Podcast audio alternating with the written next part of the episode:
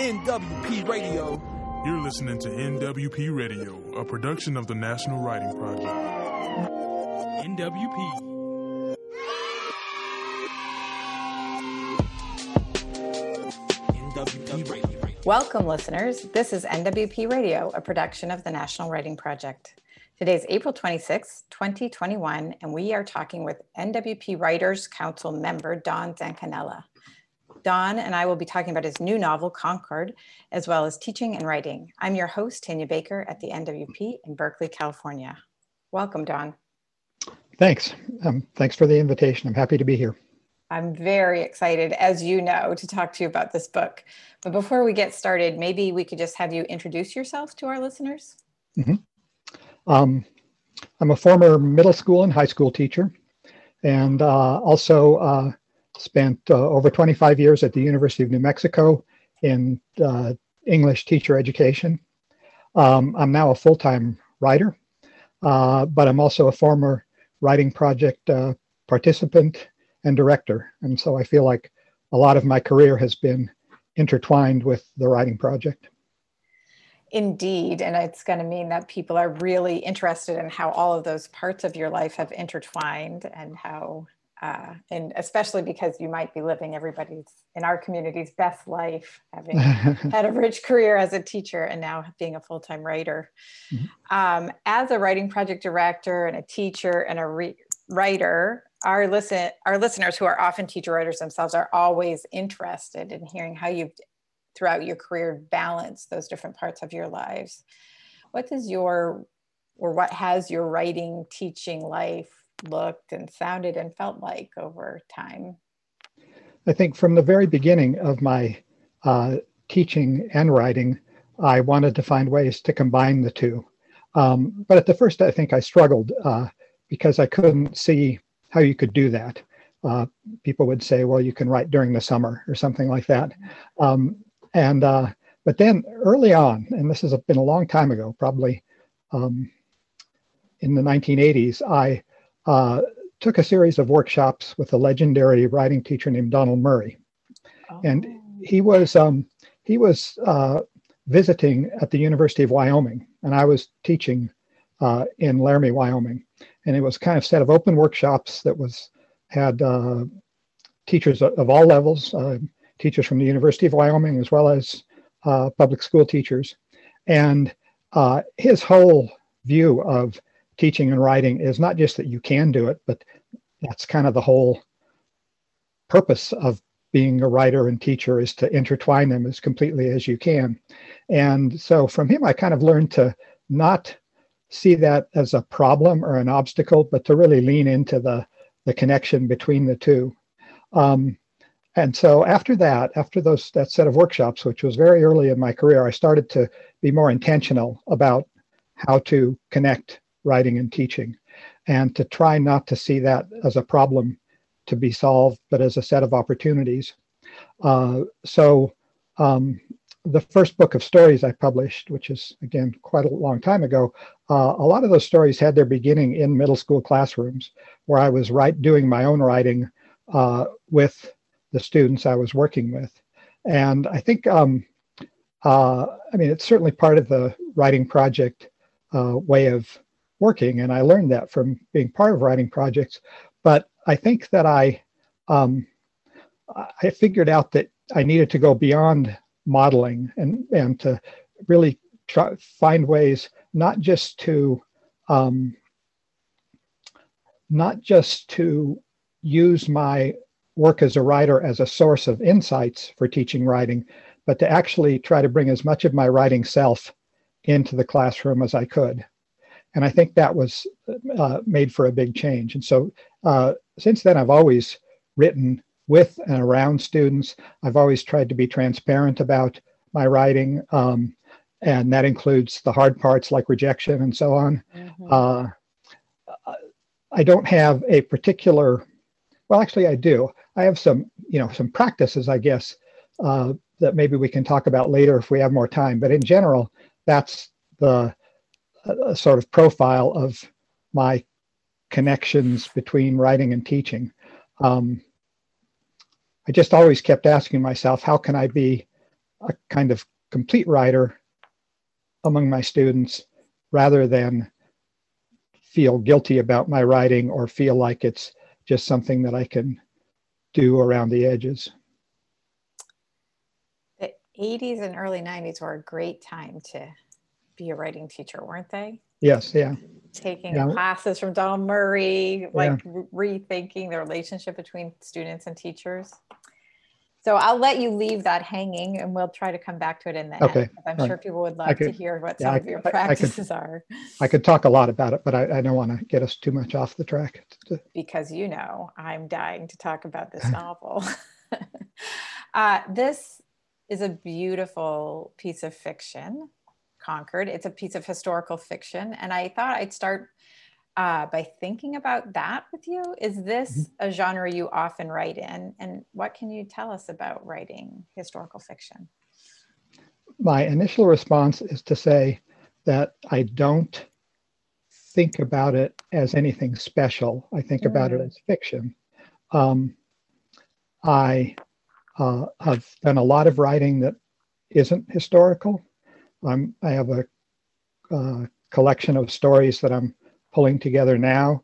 Uh, I don't, I think maybe one out of a dozen is historical. Um, so I, so that's not how I view my identity as a fiction writer Mhm. but it's something that I've done a lot of and feel comfortable with. I have a, another uh, historical novel coming out next year, and um, and so I can't say that I don't do that or this or that Concord is an anomaly of some kind. Um, I do like the research part. Mm. Uh, I like uh, it's easy to get caught up in the research and just keep doing that and doing that. Um, one of the advantages of historical fiction, at least the way I do it, where I'm often writing about uh, people who actually lived and events that actually happened, Mhm. is it um, it gives you a set of characters and a plot that Mm. you don't have to invent. but of course, that's a that's also a problem because there are uh, you have to live with those people and you have to live with those events, and unless you are going to be really, um, you know, just kind of play fast and loose with the history, you, you have to take those things into account. So it's good and bad, I think, and uh, um, and I think that. Uh, yeah, I think that I can. I, I sometimes I really like it, but sometimes I feel hemmed in by it. Mhm. Um, Um, you said that you like the research, and as I could imagine, you get you could get caught up in it and never go to the writing. Um, so for this novel, for Concord, how much research did you do, or what did that look like? Uh, I try to use primary sources as much as I can, and partly that's because you, you get language from the primary sources you wouldn't get anywhere else. You uh, get a sense of the way people talked uh, from their letters and from their journals, and you also get just quirky details that you wouldn't find necessarily in a biography. But I also read biographies to get a sense of the whole. Um, of course, the internet is tremendous because you can find out uh, things that um, you can quickly check facts that in the past, I don't know how people did that, how they were able to fact check historical fiction. Um, so, you know, that's that's most of the research I did, and uh, and you do kind of need to know when to stop. I think you need to be able to say, Mhm. I have enough to write from, or I have a, a kind of urgency uh, Mhm.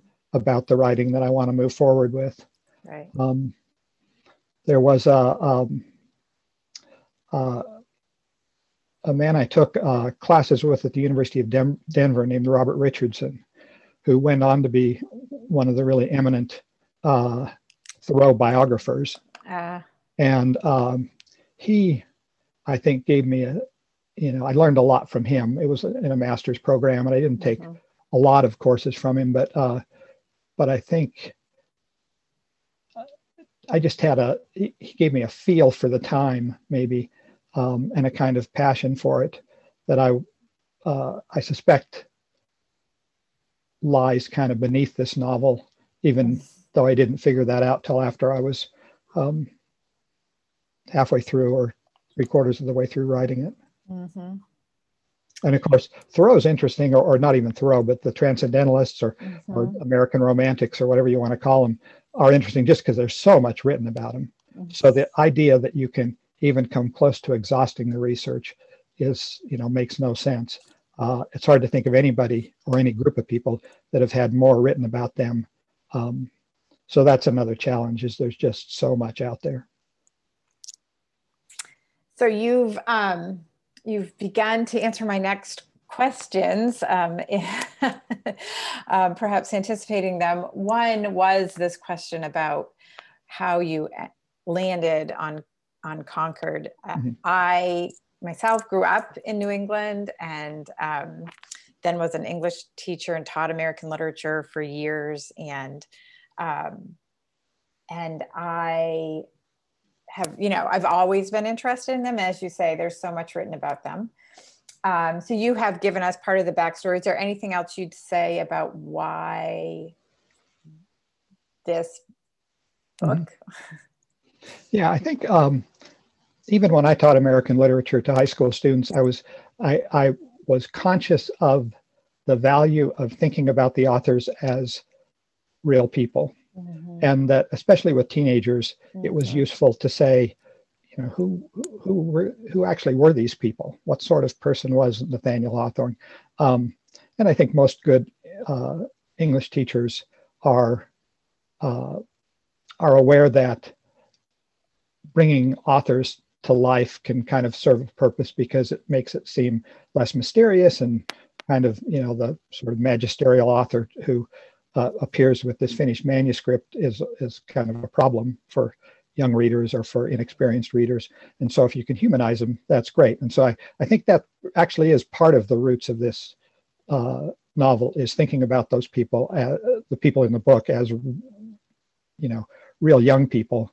Um, another thing that I think, uh, well, that I know led to this book is there, I read a, uh, a novel by an Irish writer named uh, Colm Tóibín. I think that's mm, how you mm, pronounce name. Yes, I love him. And, and uh, he wrote a novel about 10 years ago, uh, or maybe a bit more, called The Master about Henry James. Oh, I don't think I've read that one. And uh, and I thought it was just tremendous. And he's also the, the person who wrote Brooklyn, if you've seen yes. that movie. Uh, and I, I really like his writing, but I thought that the novel The Master was tremendous. And I think that made me say, oh, I this is an interesting uh, uh, way to think about fiction. Mm-hmm. And um, so all of those things led to it uh, in various parts. I don't, I think the, I'll say one more thing about it is I do tend to get ideas based on just kind of images that I think are interesting. And uh, there's a famous anecdote from the novelist John Fowles mm-hmm. uh, about the French lieutenant's woman, about mm-hmm. visualizing this woman standing by the sea, and the whole novel kind of unfurling from that image of her standing by the sea in Lyme Regis or wherever it was.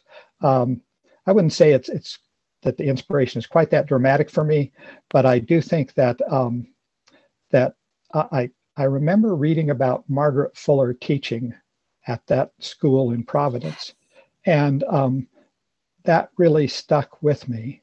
And the other image I remember that I actually think I heard about on a visit to Concord before I even started writing this novel was um, Nathaniel Hawthorne and Sophia Peabody uh, going to move into that house, the old manse, as newlyweds. And so those were both really vivid images. And I think uh, think I felt like that was enough to start uh, to start writing or imagining more about them. That's amazing. I'm going to try to hold on to images more carefully now. Mm-hmm. Like, oh, that could be enough. Um, I also thought, um, I mean, you've said this, but I just want to emphasize this. I think one of the things that's compelling about this novel. And um, I don't know if it's particularly in this sort of uprooted time we're living through, but this idea of imagining people who become set in our minds before they were famous or important or knew who they were um, looking at how you know what was their young adulthood is um, uh, i think it's brilliant. And i'm and i found it very compelling so i don't know if Thank you, you. want to say any more about that but um, or how you got to that decision but Yeah, I don't remember what how I stumbled on that, but it it ends up being partly just um, efficient, if that's not like too ah, you know um, too mechanical of a word. that um, that uh, I I kind of can't imagine writing a novel that covers the whole life of all of those figures, because the, I mean Margaret Fuller gets on a boat and goes to Italy, and uh, Hawthorne writes the Scarlet Letter, and Thoreau moves to Walden Pond, and all. There's just so much that right that it seemed that at some point I realized, oh, I could just stop and you know write about the the things that people don't know that much about, right and leave the rest for people to fill in a sen- in a sense with all, what they what many people kind of already know, or I mean, some of the Right. things they already know. So uh, yeah, that's a it's um, it was a good discovery that that that would work just like as a structural element and the and the um, the novel that I have coming out next year, which I can talk about because it's already been announced and everything, is is a novel that that's almost I would say a companion piece to this one about um, Mary Shelley, oh, and um, it's it's about Mary and Shelley and Percy Shelley, but again beginning in their youth and then stopping, um, and uh, so that one I, I definitely said, oh, I can do this again, and I can, uh, you know, that that structure will work for me a second time with these particular people. How exciting does that book have a set title yet Uh, the title that it was announced is "A Storm in the Stars," um, but you know, uh, I think publishers sometimes like to change titles. Yeah. Uh, so we'll see what happens. See. Well, I'm looking forward to that now. I'm very Mm-hmm. excited. Um, before we talk a little bit more about the craft that you bring to this novel, I am just out of personal curiosity because I found I was so uh, attached to all of these characters and the world that you'd created. Um, I'm wondering if there's a character with whom you feel particularly aligned.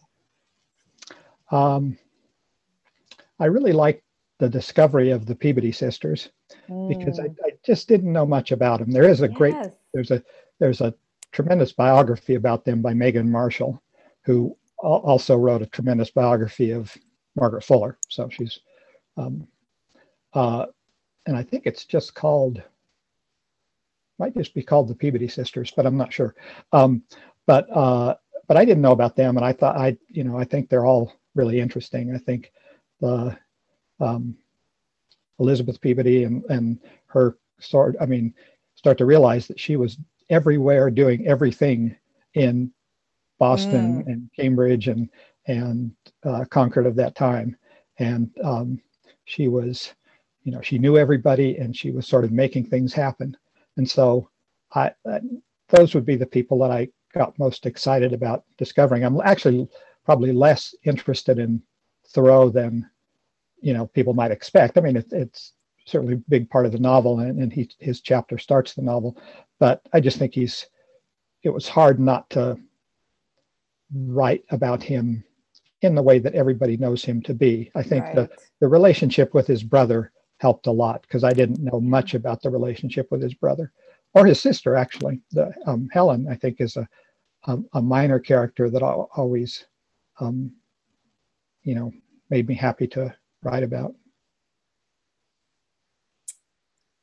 Great. So- Um, I'm gonna move on, though. I could just talk about these characters as Mhm. characters all day, but um, I want to say that I think the thing I love most about this novel, and I think you've begun to allude to how it happened, but I would love to hear you unpack it for us a little bit more, is that each time I opened it, I truly felt transported into a different world.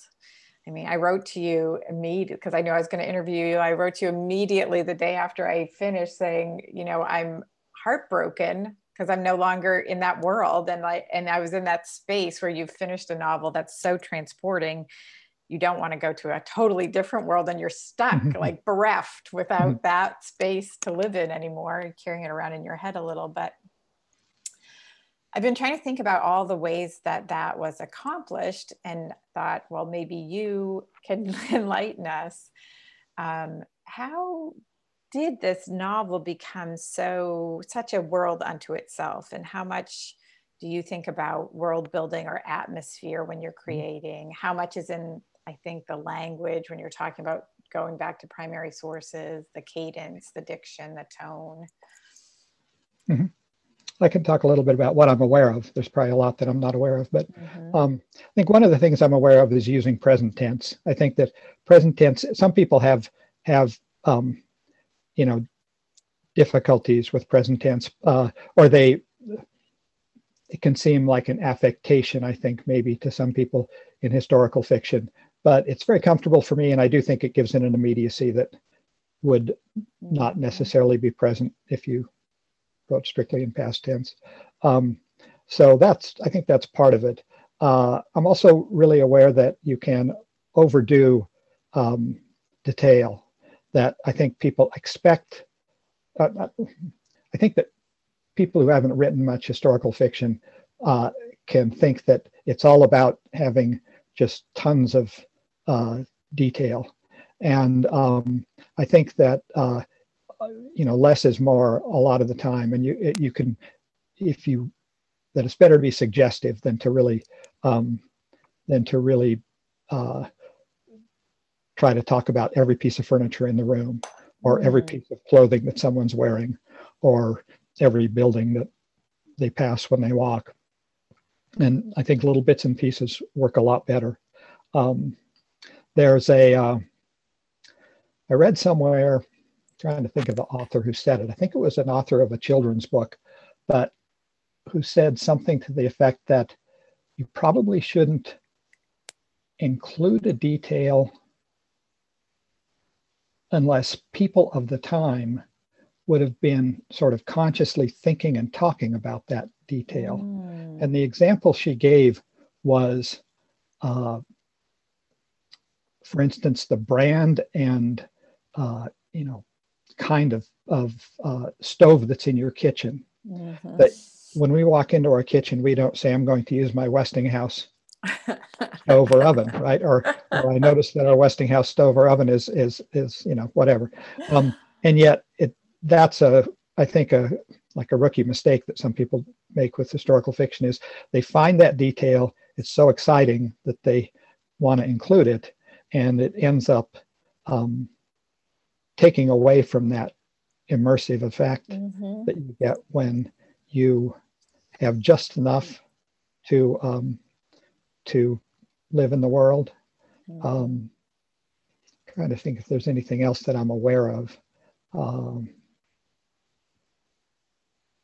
yeah, I think those would be the mo- the most the things that I'm, I'm I, I worry about the the first person because I do know some people. I hear people say, "Oh, I can't stand novels written in uh, not first person in in um in present tense rather." Yeah. Um. So anyway, Well, I had spent a lot of time thinking about what was in the book, especially sort of the cadence of it, the diction and the tone, uh, the language usage. But it hadn't occurred to me as, you know, because it's brilliantly absent what you left out and how that makes it different sometimes than a sort of, I think you're right, that accumulation of detail can almost be othering. So you're like, well, Mhm. that it, it does what you're it pushes against the thing I think you're trying to do in this novel of bringing people to life as real people, real young people. Um, and you're, I mean, I think I'll take that advice really deeply to heart, and it'll be another way, another lens that I can see other pieces of historical fiction through. It's really helpful. I think one example, uh, the um, the Hilary Mantel books, uh, Wolf Hall, and those. I think if you actually look at those, it's remarkable how little actual historical detail of the kind that we you know think belongs in historical fiction is in those books i think it's so much of it is about thoughts and feelings and uh, and there are physical details but it just isn't i mean as long as they are uh, those books are it's that most of it is not bunches of historical detail you're right and again i love those books so much and also felt very transported by them and probably for the same reason. I would say another thing that Concord and those books share that I really appreciate, and I the, one of the things I couldn't stop talking about when I finished Concord is we're so used to seeing these historical f- characters sort of reified by everything we know about their importance in history, but every day they just get up and put on their clothes and go to work. Mm-hmm. they don't know that there more is Henry David Thoreau certainly can't know that there'll be more written about him than right anybody else from the time he lived. I mean, he's like hanging out in a cabin. and I love when Margaret Fuller in your book comes to this realization that it's time for her to move beyond Concord and she's uncertain many of them throughout the time are uncertain whether this collection of people are like the cutting edge intellectuals or just kind of quirky. Mm-hmm. Yeah, one thing.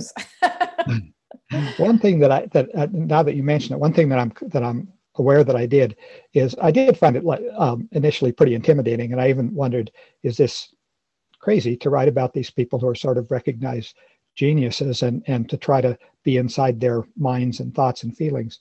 But uh, the I guess you'd call it a trick almost. But the, what I uh, told myself is that when I was at the University of New Mexico and also working in my profession and so on, I knew some people who I would consider geniuses, who I would consider like, you know, just mm-hmm. really brilliant people. But I also know that if I were sitting in a uh, in a committee meeting with those people, or, or better yet, if I were at a party with those people or something like that, they were just normal people, and they didn't they didn't. I didn't see their genius. I did see it in their writing, or maybe if they were, you know, talking about their area of expertise. But I, when they were talking about their kids, or when they were, you know, whatever, I they they seemed like like everyone else, and so I kept reminding myself of those people that I knew um, uh, and how they really were ordinary, you know, in quotes, people in their daily lives. And right. so, yeah. Wow. Well, Don, thank you so much for um, talking, sharing a little bit about this novel, giving us a preview of a new novel. That's very exciting. Um, I want to um, sort of step back out a little bit and talk about, um, you know, we both spend a lot of time with people who write and teach. So I want to sort of step back into talking about teaching a little bit. And I want to say that um, this book, and then recently for me, the Madeline Miller books, Circe mm-hmm. and The Song of Achilles, they both are historical fiction that fictionized something that I taught mm-hmm. when I was a high school English teacher.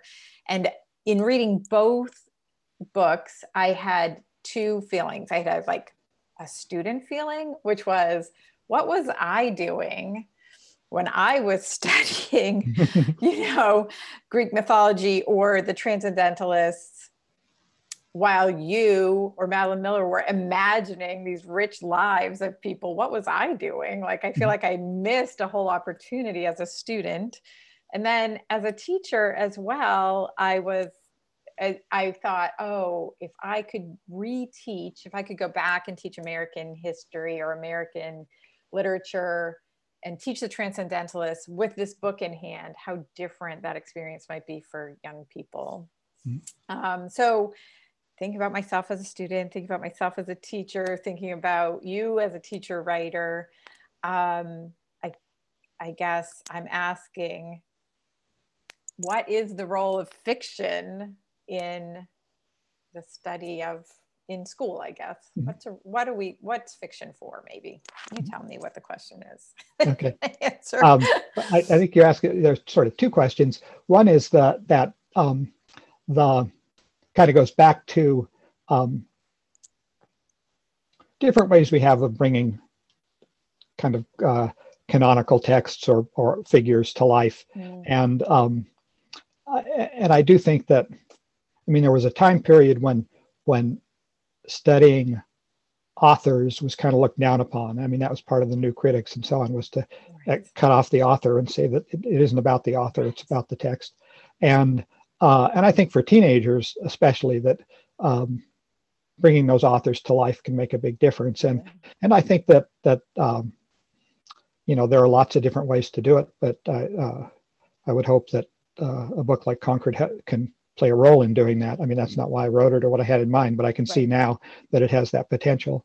I think that fiction, um, I do think that it's unfortunate that we don't do more fiction writing in schools. Like I understand mm-hmm. with the pre- academic pressures and everything why we don't, but I, I think there's a place for it. And I do think there are a couple things that we do that are problematic with um, with our teaching fiction, at least in the places and, and that I've seen it. Um, let's see if I can explain this, and it's a little bit complicated, but let me see if I can explain it clearly. I think when we have students write memoir, for instance, we judge it against partly against oral storytelling. That we say, "Oh, this is a you know this is a great piece of writing about your about your grandmother, and um, and I'm I'm reading it kind of in the way that I would read and respond to a story you would tell me about your grandmother. Um, I think as, but I think as English teachers, the models we have in our head for fiction and that we judge against tend to be these kind of published authors that we all revere. And so when we ask kids to write fiction, we are, in a sense the bar is too high. We we expect them to write like these fiction writers that we've been reading forever. Um, and I don't think we do that with most other forms. We don't. We definitely don't do it with um, with academic like you know essays. Uh, we don't. Uh, we in that case we kind of judge student work against other students. Like this is a pretty good 11th grade mm-hmm. research paper or whatever. We don't say, well, this research paper doesn't seem to have the elements that some would have in a professional journal of some kind or whatever. And so, does that make does that make yeah, sense? It makes a lot of sense. Okay. Yeah. Okay. And and so I think that um, for me, the solution was to be more experimental with fiction and to not worry so much about writing complete stories that had beginnings, middles, and ends or anything like that, but um, but to do things like uh, trying to fictionalize a piece of uh, personal narrative. Like what happens if you take something you've written about yourself and try to write it in the third person, or try to set it in another time or place, mm-hmm. and that kind of experiment experimenting, I think, opens some doors. The other thing I think that's happened almost since I really stopped teaching is the explosion of um, of short fictional forms like flash fiction or microfiction, and uh, that I think opens all kinds of possibilities because it's it's absolutely possible to think about eighth graders writing a piece of flash fiction where a story that has enough development to feel like a whole story starts to feel like seem like it's beyond the mm-hmm.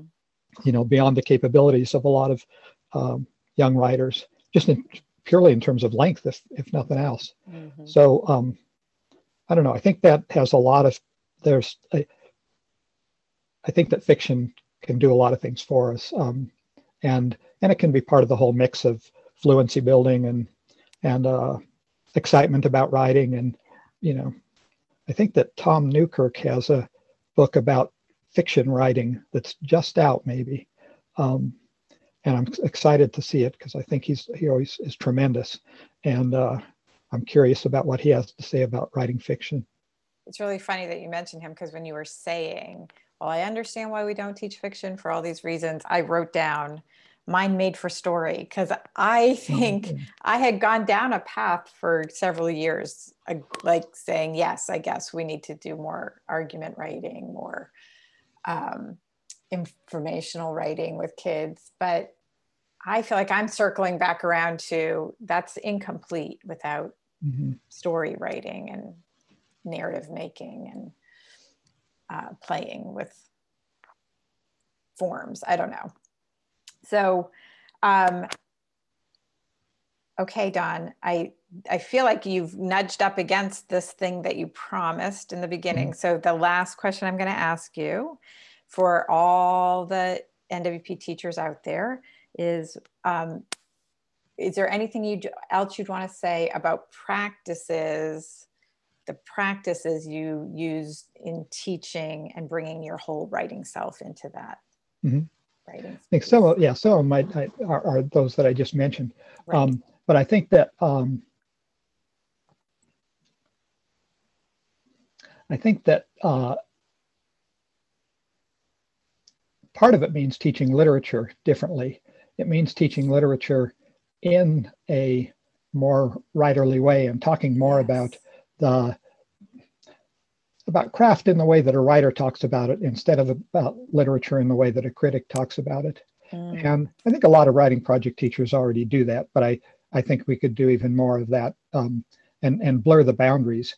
Um, I think that integrating fiction into the teaching of literature is also you know has lots of potential because uh, I think it's we still tend to draw a line that literature teaching involves writing about literature but not writing mm-hmm. literature um, and I almost think that's a like a historical accident that happened at some point that we decided that writing fiction wasn't part of teaching literature. Um, I think uh, I, I often wonder why art programs in schools tend to focus almost exclusively on making art and include a little bit of you know art history and learning about other artists. Um, and the same is true of music programs. They tend to focus on making music. And and so uh, the I think you can you can make an argument, and actually think even back to Louise Rosenblatt makes this argument at some point that mm-hmm. writing fiction or writing poetry and and so on is a legitimate not just it's not just a form of writing it's also a form of literature study.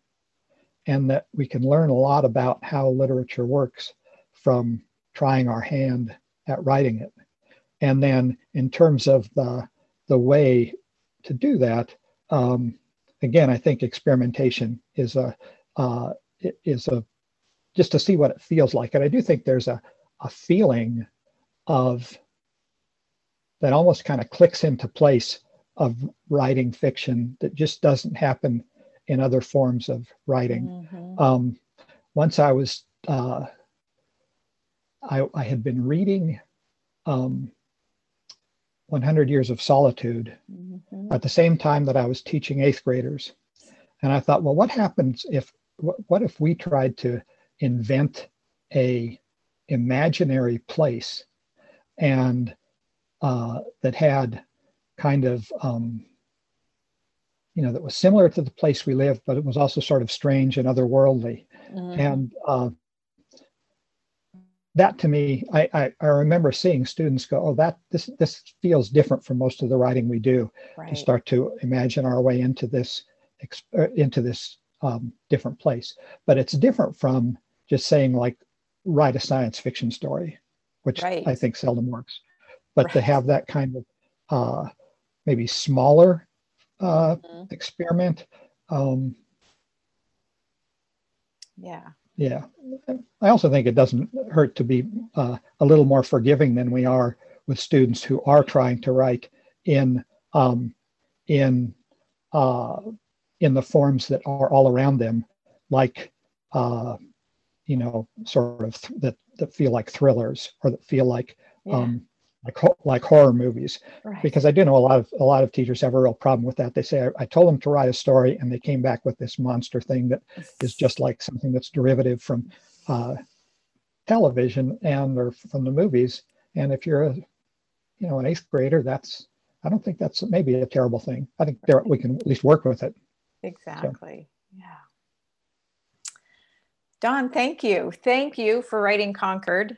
Thank you for um, sharing this time with us to talk about it and about teaching and writing.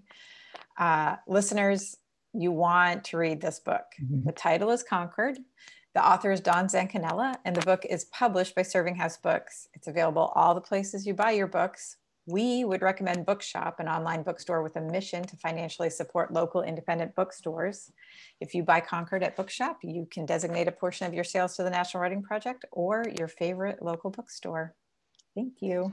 Thank you Thank so you, much. Don. You're I to really appreciate it. NWP Thanks. A production of the National Writing Project. NWP.